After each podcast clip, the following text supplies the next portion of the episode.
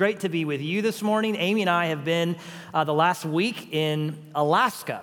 And so uh, I want to thank you for sending us there uh, on behalf of Mobberly to serve with True North Church. Uh, last uh, Sunday uh, and actually Saturday night, we did a, a, worship service for True North Saturday night, and then again Sunday morning. There it is. There's True North. Uh, True North was started by Mobberly 13 years ago this month. And so it was a delight to be able to go and just see all that the Lord has done. Uh, over those years, they have uh, merged in the last year with Muldoon Road Baptist Church, which has provided a wonderful facility for continued ministry.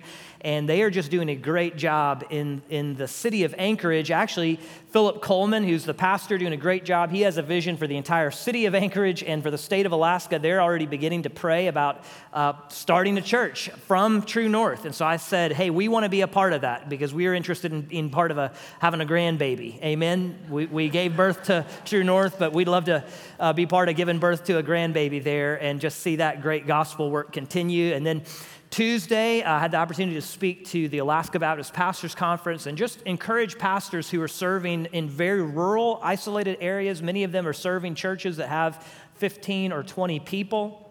There was one pastor we talked to, their, their church is so uh, uh, rural and uh, isolated that they don't even gather every week. And they live too far from one another.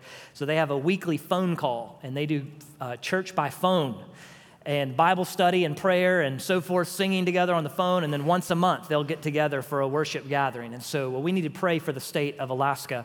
Uh, but I want to thank you for sending us and just let you know it was a great, uh, great time of ministry. And you should be proud and excited of, of the work of True North Church, which you have had a hand in. And uh, it is continuing faithful ministry 13 years later uh, in the state of Alaska.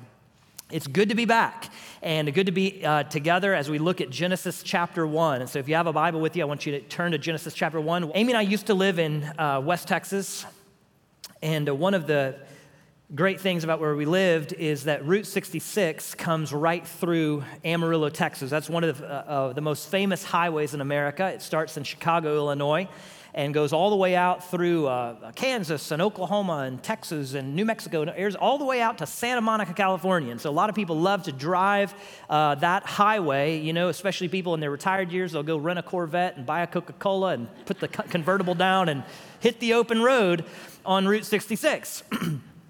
And it's great, especially when you're starting Chicago and you know the first few miles you're excited, but then you hit West Texas. and you experience trials and tribulation because there's hundreds of miles, just stretches of nothing uh, but tumbleweeds and wide open skies. And so a lot of times people will drive there and they'll get tired uh, of driving after hundreds of miles and, and they'll just pull off in random little towns in West Texas and stay at random little motels on their way out to California.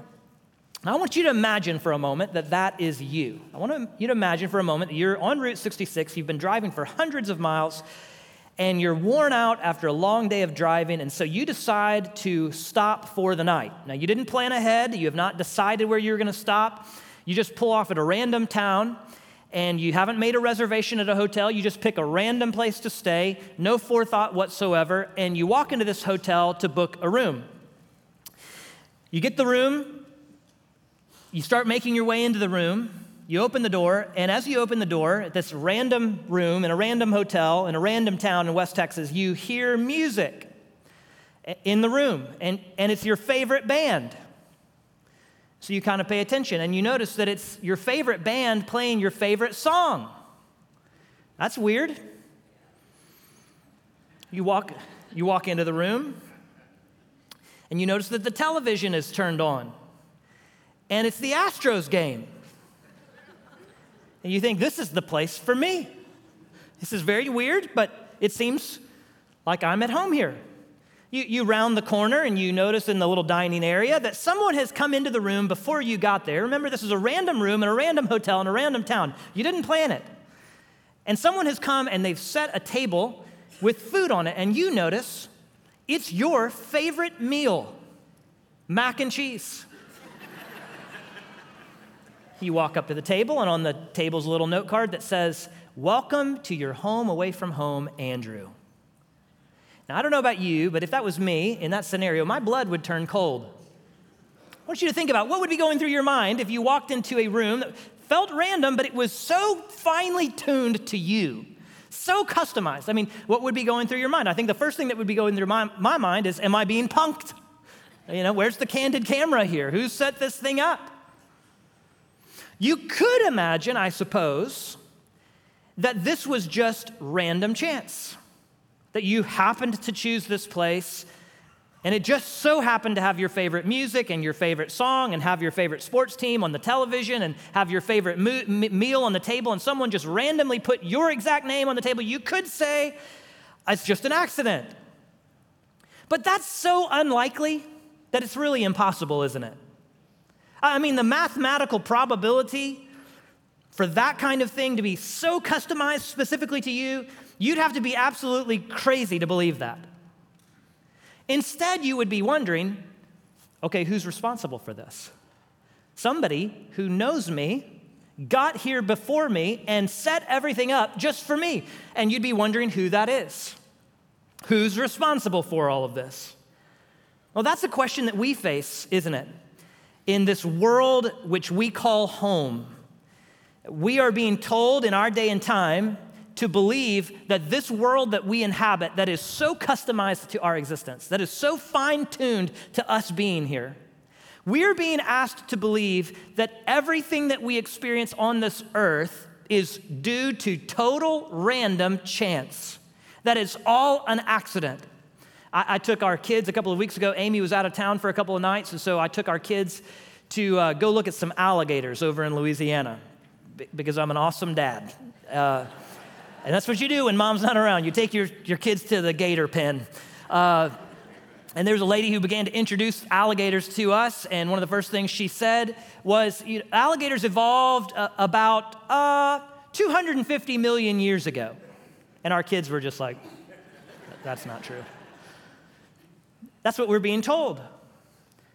That this world that's so fine tuned to our being here, is a result of a big bang millions of years ago, that it was a cosmic accident, that we're all here by some random act of chance. Now, now what's the problem with a view like that? Well, there are many. Let me just give you one. L- listen, ideas have consequences. And that idea that we're all here by random chance, that it's all a cosmic accident, that has consequences. And one of the consequences of that idea is this if it's true that we're here by random chance because of a cosmic accident, then your life and my life has no purpose. And the reality is, there are a lot of people today who believe exactly that. They believe that they're here on accident. And that view has had devastating effects for the people who believe it. Suicide rates are up. Depression is up. Many people just feel sad and hopeless. They get lost in a screen. They have no relationships. They're lonely. They get to the end of their life and they say, What does it matter? Because they've been fed a lie that everything is here on accident and that their life has no purpose. In the ancient world, the Israelites were being told a different story. As they came out of Egypt and entered the promised land, the Israelites suddenly faced competing truth claims from their pagan neighbors who said that the world was here as a result of the work of other gods. That, that these, pagan, these pagan neighbors claimed that the sun god or the god of the sea or a variety of other gods really were responsible for the existence of the world, and they were the ones truly in control. Folks, that's why we have Genesis chapter 1.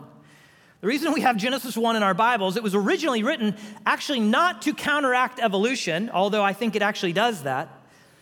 Genesis 1 was originally given to counteract idolatry. And the big idea of Genesis 1 is simply this that God is responsible for the creation of the world. That, it's not here because of random chance, and it's not here because of the work of other gods, but it's the work of Israel's God that has brought all things into being. That the, the, the God who called Israel into being is the God who called all things into, be, into being. That's what Genesis 1 is about. And you see that in verse 1, which is actually the heading for the whole chapter. It says in Genesis 1 1, in the beginning, God created the heavens and the earth. That means that Israel's God is the one who is responsible for all things and is therefore truly in control of the world. This world is not here by accident. Amen? It's not here due to the work of some other God. No, Israel's God is responsible. Uh, that's, by the way, part of what it means for God to be God. The New City Catechism uh, asks this question What is God? And the answer is, a great answer God is the creator and the sustainer of everyone and everything. If you just want a one sentence definition of God, that's a pretty good candidate right there. God is the creator and the sustainer of everyone and everything. That means that nothing and no one around you is accidental. Everything you see and, and everyone you encounter is the purposeful creation of a loving God. That means that everything matters. It means that your work, your home, your recreation, your romantic life, your family, it has nothing to do with some, some random chance or some accident. It actually matters how you live. It means that everyone matters. There are no accidental persons. Amen? Now, you might have looked in the mirror at times in your life and say, I'm an accident. I shouldn't be here. Maybe you've looked in the mirror and you said, Mom and Dad didn't plan me. I was a mistake. Many people have thought those things about themselves, but Genesis 1 tells us there are no accidental persons. That everyone who is here is here is a special creation of a loving God, which means that every single person matters. Every human life is valuable from the moment of conception to natural death and every stage in between. It's a good place for an amen. Thank you, brother. Everyone matters. That's why C.S. Lewis says that you've never met a mere mortal. You realize when you're looking at your neighbor to your left or your right or in front of you or behind you, that you're looking at somebody who's a special creation of a loving God who bears the image of God. There are no accidental things, there are no accidental persons. God did this, He is responsible, which means that not only does everything matter and everyone matters, it means God matters. If, if God is responsible for you and for me and for everything else, and there's nothing more important than God. That's why Genesis 1 starts the way it does. In the beginning, God, it starts with Him. Now, if verse 1 is about the God of creation, verses 2 and following is about the creation of God. So you can think about verse 1 as, as describing who creates. Verses 2 and following describes how God creates. And so that's what I want us to look together uh, uh, at this morning. We're going to look at the entirety of chapter 1. Now, don't get nervous because we're not going to look in detail at every single verse, but I want to just kind of give you a framework that will help you understand what's going on in Genesis chapter 1. Okay, here's the first thing that you need to realize. Verse 2 describes kind of an initial stage of creation. And then verses 3 and following describes the development of creation through six days where God creates. And then chapter 2, verses 1 through 3, is God's response to his creative work. Okay, so we're, we're to look at that together. I want you to see, first of all, in verse 2, at the creation of God, and I want you to see it in its initial stage. Look at Genesis 1 and verse 2. It says, In the beginning, God created the heavens and the earth. Now, the earth was formless and empty, darkness covered the surface of the watery depths. Or some of you have a translation that says, uh, Darkness covered the surface of the deep. Okay, I want you to pay attention to the language there. In its initial stage, right, God creates the heaven the earth and in its initial stage, this is how the earth is described it's described as formless, as empty, and as dark, and as watery. Okay? Each of those words is, is important. Formless, that means it's unordered. Uh, there's a sense of chaos here in verse 2. Empty, that, that means there, some of you have a translation that says it was void, uh, or, or some of you even have a translation that says that it was a wasteland. And then dark and watery. Okay, there's a, a darkness that's covering the, the, the, earth. And at this point, there's no land, there's, there's no creatures, it's just this watery mass. So f- chaotic, dark, watery, empty wasteland. Now, if you're an Israelite, that's a pretty scary depiction of earth prior to the days of creation. Uh, one of the reasons that it's scary is because the ancient Israelites associated the, the sea with evil. Uh, the watery depths was a place that, w- that was uh, associated with, with darkness and with evil. And so, for instance, in the book of Daniel, uh, this is the sea is where monsters come from. Uh, it's why in the book of Jonah, you remember Jonah, that rebellious prophet uh, who's called to go to Nineveh. Instead, he goes down to Tarsus and gets on a boat, and there's a big storm, and all these sailors are very terrified because of the storm. It's because the storm is associated with, with, with evil darkness. And so, what do they do? They begin to toss overboard all of their luggage. And eventually they toss the prophet overboard as well. A lot of people are like, what's going on there? Well, the reason that that happened uh, is because they believed in uh, a sea god by the name of Yam, Y A M. And many scholars believe that what they were doing is that they were actually offering sacrifices to the sea god tossing luggage overboard, eventually tossing a human sacrifice into the sea, expecting that that would satisfy the sea god and his wrath would stop.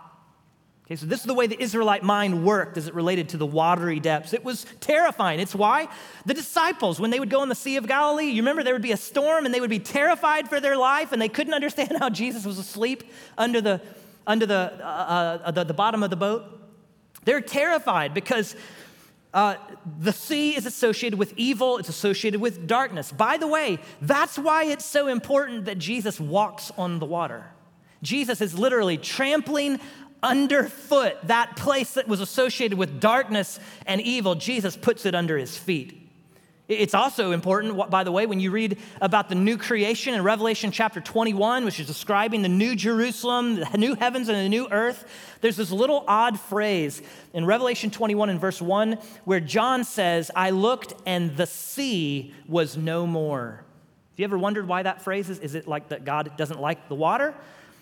No, I don't think it has anything to do with that. What John is depicting is that in the new creation, this place that's been associated with evil and darkness, the watery depths, is, is no more in the new creation. So, so there's a sense in which if you're an Israelite and you're reading Genesis chapter 1 and verse 2 for the first time, verse 2 represents a problem. But before God shapes the earth into something that's usable and livable, it is a chaotic, dark wasteland not unlike the wilderness that the Israelites have just spent 40 years wandering in. There's a, there's a chaos, there's a darkness, there's an emptiness. The truth is, as you hear those words, some of you might describe your life that way at this current moment.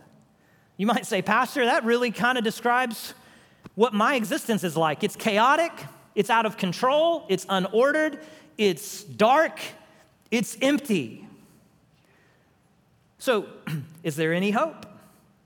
In the midst of darkness, in the midst of emptiness, in the midst of chaos, is there any hope? Is there a solution to this perceived problem? Well, the answer is clearly yes. That's why you have the rest of Genesis chapter 1. Genesis chapter 1 and verse, verses 2 and following describes how God turns back the formlessness and the emptiness and the chaos and the darkness. And I want you to notice the presence of two things in the text that would have given the Israelites comfort and confidence in the face of the startling nature of verse 2. In the face of that formlessness and emptiness and darkness, that void wasteland, there were two things in Genesis chapter 1 that would have given them, given them comfort and confidence. I want you to notice the presence of God's Spirit and the presence of God's Word. Okay, can we say those two things together?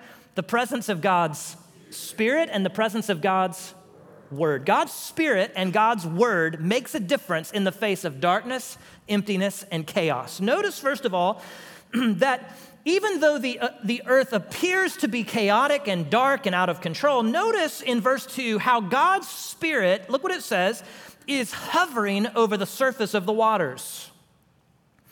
Now, I want you to notice a couple of things about this. First of all, notice the word hovering the Spirit of God hovering over the surface of the dark waters. That word literally means to flutter or to fly. The Spirit of God is pictured as fluttering above, flying above, like a bird, flying above this dark, chaotic mass. That same word is used in Deuteronomy chapter 32. And I actually want to read you a passage from Deuteronomy because I want you to see how that word was used elsewhere. It kind of helps us understand the sense in which it's to be understood here. Genesis chapter 32 and verses 10 through 12 is describing God's care for his people while they were in the wilderness. And listen to what it says. Deuteronomy 32, beginning verse 10, it says, God found Israel in a desolate land, in a barren, howling wilderness. Now, does that kind of sound like Genesis 1 and verse 2? A uh, dark, chaotic wasteland, a wilderness, desolate. God comes to Israel in the 40 years of the wandering in the wilderness. It was, it was like that there as well. But look at this, verse 10 But he surrounded him and cared for him and protected him as the pupil of his eye.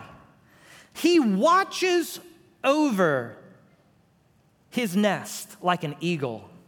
And here's the word flutters, hovers, flies over his young. He spreads his wing and catches him and carries him on his feathers. The Lord alone led him with no help from a foreign God. I think you actually need to read Deuteronomy 32 right next door to Genesis chapter 1 because the same idea is happening. You have this dark, empty chaos, and things seem out of control, but they're not. Have you ever experienced a situation in your life where things feel out of control? I remember when uh, our third daughter was a baby. I'm talking about little Mackenzie right here. She was one month old. She got RSV, uh, which is, uh, uh, what's the word I'm looking for? Help me out, Doc. Respiratory, thank you, that's the word. and uh, I was out of town. She gets RSV. I was up in Santa Fe, New Mexico and she was down in Hobbs, New Mexico, and the RSV development got worse and worse. And at one month old, she had to be brought back to the hospital. She was this tiny little thing. And I rushed home from Santa Fe and just sweating bullets the whole time, you know, just worried for my daughter, and walked into that hospital room, and there's this tiny little Mackenzie, and she's got breathing tubes up her nose. That's an awful thing to see as a, a young dad. You know, you're worried about your tiny little month old baby Others of you have walked through other things where you're like, it just feels out of control. It feels chaotic. It feels dark. It feels empty. But Deuteronomy 32 and Genesis chapter 1 and verse 2 shows us that the, the fluttering, the hovering of God's Spirit over his people signifies his watchful care of his people. Like an eagle watching over his young eaglets. That, that, that, that it may feel out of control, but there is, a, there is a parent bird hovering over, fluttering over, caring over what seems to be chaotic. By the way, this is interesting imagery as well when you think about the baptism of Jesus. Because there, Jesus, in the waters of the Jordan, the Spirit of God descends like a what? Like a dove, fluttering down, hovering over the, the water as Jesus is baptized. Here in Genesis chapter 1 and verse 2, the Spirit flutters, hovers over the watery darkness, signifying that though things may seem to be out of control, this dark mass is under the providential care of God's Spirit. And that's reinforced by the idea that He's hovering over the watery chaos. He flutters above it, ruling over it. I, I don't know about you, but that comforts my heart. It comforts my heart because even though circumstances in my life may seem to be out of control, it is under the providential care of the Spirit of God. And you might walk through circumstances in your life where you feel like you are utterly alone. And there is a chaotic, dark emptiness, but you are not alone. The Spirit of God is fluttering and hovering and flying and caring over you. The Spirit of God makes a difference. So does the Word of God. You have the presence of the Spirit of God in Genesis 1, but you also have the presence of God's Word. I want you to notice verse 3 the Spirit hovering over the watery depths. Then, let's say this together. Then, verse 3, God said. I want you to circle that phrase because it's the most repeated phrase in Genesis chapter 1. It's repeated 10 times. Then God said, Let there be light. And there was light. 10 times, you have the repetition of God said. You also have a repetition of the phrase God called, right? He called the light day, he called the darkness night. You have a repetition of the phrase God named. So God has the power to speak things into existence, the power to call things into being, the power to name that which He has created, which is reflective of His authority over the things He's made. If you have the power to name something, to call something, you have authority over the thing that you've named. We name our dogs, we have the authority to call our dogs to us, right? And half the time they listen, or less than half the time they listen. In the ancient world, the, the, the, the ability to name was reflective of authority over the thing named. Here in Genesis chapter 1, you see God speak, God call, God name. That is a key theme in Genesis chapter 1. It seems like there is a dark, empty wasteland, but enter God's voice. And God's voice makes the difference in darkness. Do you believe that today? Not just the darkness of Genesis 1, God's voice makes a difference in your darkness and in my darkness.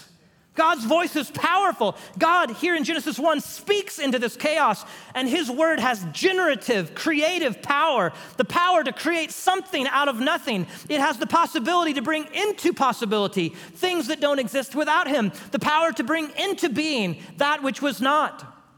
Do you believe in the power of God's word? Do you believe that the, the difference God's word can make? Do you realize that in the midst of your problems that you serve a God who can simply speak the word and cause something to be? It's why in Matthew chapter 8, the Roman centurion who came to Jesus asking for his servant to be healed just told Jesus, just speak the word and my servant will be healed. You don't even have to come look at him. You don't even have to come touch him. It's enough, Jesus. Your word, Jesus, is powerful enough that if you'll just say the word, it'll make the difference. It's why Jesus, it makes a difference when he's in the storm with the disciples on the Sea of Galilee and they're terrified for their life and he's taking a nap in the boat. And they wake him up and say, What are you doing, Jesus? And he's not at all flustered. Instead, he just gets up and he speaks a word Be still and those stormy waves are immediately calmed. Folks, that's, that makes a difference. If God's word is present, there's hope. Amen? The psalmist believed this. Can I read you? Psalm 29. Listen to how the, the psalmist thought of the word of God. Notice the repetition of the voice of the Lord. Ascribe to the Lord, you heavenly beings. Ascribe to the Lord glory and strength. Ascribe to the Lord the glory due his name. Worship the Lord in the splendor of his holiness. The voice of the Lord is above the waters. Think Genesis 1. The God of glory thunders, the Lord above the vast water, the voice of the Lord in power, the voice of the Lord in splendor. The voice of the Lord breaks the cedars. The Lord shatters the cedars of Lebanon. He makes Lebanon skip like a calf and Sirion like a young wild ox. The voice of the Lord flashes flames of fire. The voice of the Lord shakes the wilderness. The Lord shakes the wilderness of Kadesh. The voice of the Lord makes the deer give birth and strips the woodlands bare. In his temple, all cry, Glory. The Lord sits enthroned over the waters. The Lord sits enthroned, king forever. The Lord gives his people strength and blesses his people with peace. The voice of the Lord matters. This would have been significant for the Israelites reading Genesis for the very first time because they've been brought out of Egypt. And they were guided by what? God's Spirit and God's Word. God's Spirit speaking from a burning bush, God's Spirit leading in a pillar of cloud and fire, God's voice coming to them from a mountain on Sinai, given to Moses, a law, a Torah, an instruction, a word. The Israelites are in the promised land now and they're surrounded by pagan neighbors. They need to be reminded that God has not left them absent, God has not left them alone. As long as they have the presence of the Spirit of God and the presence of the Word of God, no matter how dark, empty, or chaotic their experience, they had hope. By the way, do I need to remind you that you are a people indwelt by the Spirit of God? Which means no matter how chaotic or unordered or empty or dark your experience might be, you might be facing something overwhelming. If you have the presence of the Holy Spirit of God, you have hope. You might have come up against a wall and you need a breakthrough. You, you have the Word of God which can call into being things that are not, that has creative power, that can make a difference in your circumstance. If you have the Spirit of God and you have the Word of God, you have hope. Amen? Well, what happens as the Spirit of God hovers and the Word of God speaks? Well, verse 2 actually sets up the rest of the chapter, and I want to relieve you. We're not going to look at all of these verses, but I do want you to read all of them. But I want to give you a way of seeing the rest of chapter 1, and it actually flows from verse 2 okay? Because come back to verse 2, notice the words formless and empty. You see that in verse 2? The earth was formless and empty. Okay, that's a Hebrew word play in the Hebrew language. I'm going to teach it to you. Ready? Listen to me because I'm going to have you repeat it back to me. Formless and empty in Hebrew is tohu vabohu, not tofu. Okay, that is not a biblical word. Tohu vabohu. That's formless and empty. Do you think you can say it? Ready? Tohu vabohu, formless and empty. Okay? Everything else in chapter one is God turning back formlessness and turning back emptiness. He does it through six days of creative work. Each of those six days is structured very carefully. Okay, and I just want you to, to give a, you a framework for reading these later. The six days are divided into two halves days one through three and days four through six. In days one through three, what you see God doing is God forming, which turns back formlessness, tohu. Days four, five, and six is God filling what he has formed, turning back bohu, or emptiness. So, what Genesis 1 is all about, listen, people sometimes get stuck in the weeds. Was this a 24 hour day? Was it a day age thing? What's, all, what's happening? And they kind of miss the point. The point of Genesis 1 is to show how God forms what is formless and fills what is empty. So, I want to show you a chart that's going to help you categorize the six days. Okay, let's throw that chart up here on the screen. Poof. The days of forming are days one, two, and three. Let's just look at day one. God forms light and dark. Okay, let, let, me, let me read you these verses. Let's keep that on the screen there. It says, Then God said, Let there be light, and there was light. And God saw that the light was good, and God separated the light from the darkness, and God called the light day, and the darkness he called night. There was an evening and there was a morning one day. Now, we're not told about any details, just light and dark. Okay, that's the structure, that's the form. But then day four, God begins to fill in what he has formed. He's formed light and dark, but day four, he's going to form, uh, excuse me, he's going to fill that form with sun, moon, and stars. So if you look down at verse 14, it says, Then God said, Let there be lights. He's already created light. Now he's going to create lights in the expanse of the sky to separate the day from the night. They will serve as signs for seasons and for days and years, and they will be lights in the expanse of the sky to provide light on the earth. And it was so. And God made the two great lights the greater light to rule over the day. What do we call that? Sun. And the lesser light to rule over the night. What do we call that?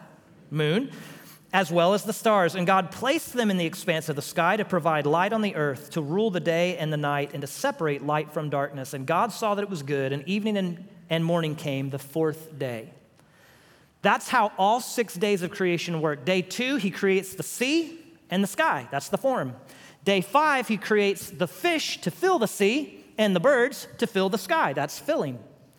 Day three, he creates land and he creates plants. Day six, He's formed it, now he's going to fill it. He's going to fill it with land animals and with humans, which we're going to look at that next Sunday in more detail, uh, the creation of, of humans. So he forms and he fills. You have this dark, empty, chaotic wasteland, but there's hope. God's pre- the presence of God's Spirit, the presence of God's Word. And when God's Spirit and God's Word go to work, what do they do? They form what was formless, turning back tohu, and they fill what was empty, turning back bohu. If you've ever been to the symphony, you know at the beginning, before it starts, there's, there's chaotic noise. Everybody's kind of doing their own thing, and there's just, there's this rising noise until the maestro picks up his baton and he does ting, ting, ting. And everybody stops and pays attention to the maestro, and he tunes them up to one note. Days one through six, where God forms what is formless and fills what is empty. Listen, folks, it is a symphony of creation. Where God, through the presence of His Spirit and His Word, is bringing light into darkness, is bringing order out of chaos, is bringing form into what is formless, is bringing fullness into what is empty, reversing the formlessness and emptiness of verse 2.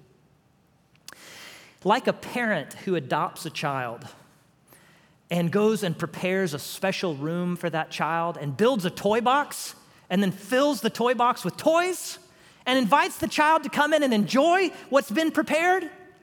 There's no accident there, there's no random chance there. It's the work of a loving parent what we have in Genesis chapter 1 is the work of a loving God who forms this world and fills it with good things and says to his people, Come in and enjoy it. Welcome home. I've prepared a place for you. That's creation. So, how does God respond to it? Well, here's how I want to end. I just want to show you what God thinks of his own work. Okay? N- notice first God's evaluation of his creation. At the end of each of the six days, there's a repetition of this phrase God saw that it was good. That is strengthened in verse 31. The end of the sixth day, he saw all that he had made. And verse 31 says, God saw that it was very good indeed. Now, that's another Hebrew wordplay. This is what he says in Hebrew Tov ma'od. Not toad, ma'od. Tov ma'od, very good indeed. Men, when you're, uh, you go to lunch, your wife prepares lunch for you today, that's how you can respond. You can say, Tov ma'od. Stick your pinky out and say, very good indeed. That's what God says about his own creation. That's his evaluation of his creation. He says, I did good. Very good indeed. I've done well. But not only that, not a, you, you also have God's satisfaction with his creation. That's what the seventh day is about, which I do want to read these verses to you. Chapter 2, verses 1 through 3. So the heavens and the earth and everything in them were completed. And on the seventh day, God had completed his work that he had done, and he rested on the seventh day. That means he stopped from all the work that he had done. And God blessed the seventh day and declared it holy, for on it he rested from his work of creation. The word for rested is the word we get the word Sabbath from. In Hebrew, it's Shabbat. Can y'all say that together? Shabbat. Here's how I remembered it as a student Shabbat means stop. Okay? Shabbat means stop. This is not because God was tired. It's not like God was worn out, you know, after six days of creation and kind of needed to catch his breath. He stopped not because he needed to rest. Listen to what Allen Ross says. Allen Ross says this is not a word that refers to remedying exhaustion after a tiring week of work. Rather, it describes the enjoyment of accomplishment, the celebration of completion. God looks at his creation, he says, It's good, it's everything I want it to be, and he stops in order to party. Amen? To throw a celebration, to rest. Folks, that's what the Lord's Day is all about. It's not because you just need a day of rest. We all need a day of rest, but it's to stop to celebrate the work of God. That's what the original Shabbat was all about. God Himself looking at what He had made and stopping to celebrate because He's satisfied with it. There's one more thing, though. In the ancient Hebrew mind, the Shabbat, God's stopping on the seventh day, was essentially equivalent with God's rulership over creation. In fact, the verse, the psalm I read you a few moments ago, Psalm 29, verse 10, says, The Lord sits enthroned above the waters. The word sit is related to the word Shabbat, it means to rest. And for the Israelites, the idea that God was resting was not the sense that God was taking a nap, but that God sat on the throne and he stopped working and began ruling. And because he rules, we can rest. God looks at his creation, he says, It's good. He celebrates it, and he rules over it. And then he invites us to join him in that celebration and in that resting. And because he rules, we can rest. It's interesting. There's one unusual thing about day seven that's different than the six other days. After every one of the other six days, there's a phrase, then evening, there was evening and there was morning the first day. Then there was evening and there was morning the second day, so on and so forth. For six days it says this. But it doesn't say it on the seventh day. It doesn't say there was evening and morning. It just doesn't. It just says God blessed it. And, and there you see God stopping. And I've wondered why, why is that? Why do you have evening and morning for six days, but you don't have it on the seventh day? Well, I found an answer. Abraham Kuruvilla, who uh, wrote a commentary on Genesis, he's coming for our home conference to speak. He says this, this about that unusual thing on day seven. He says this means that day seven is never concluded. The theology of the Sabbath is thereby established. God's resting and his reigning never ends. There's no conclusion to him resting and reigning over creation. Day seven, listen to this, is an ongoing saga that is yet to be consummated. There's a sense in which day seven goes on forever and ever. You know, when you read the New Testament, you know how eternity is described? As a Sabbath rest. And so there's a sense in which God never stops resting and reigning over his creation. There's another sense in which God invites us to participate in it with him. Eternity with Jesus is going to look like eternal rest and eternal reign. We will reign with Christ as he reigns over all things, and we will rest in the work of Christ. By the way, isn't this how we think of salvation itself? It's not us working, it's him working and us resting. It's not us accomplishing, it's Him accomplishing and us receiving. See, God is God, not, not just the God of creation, He's also the God of salvation. And what He's actually inviting us to do is we look and step back and look at Genesis 1 is to say, Our God works, therefore I can rest in His work. Amen? So this morning, I hope that you'll do that. I hope that as you think about God's creative work, that you will marvel. You'll just stand in awe of him. I wrote this sermon when I was in Alaska. That's a great place to write a sermon on creation. Just awe and wonder. Look at what he's made. Not only do I hope that you will marvel, I hope that you will bow. Genesis 1 is not about counteracting evolution, it's about counteracting idolatry. It's about realizing who the true God of the universe is and bowing in submission to him. I hope that you will not only marvel and not only bow, I hope that you will enjoy the world He has made. He's called it good. So enjoy it. He celebrates it. So celebrate it. Go ride a bike. Go have a picnic. Go listen to some music. Go take a nap. Amen? Can I get a witness?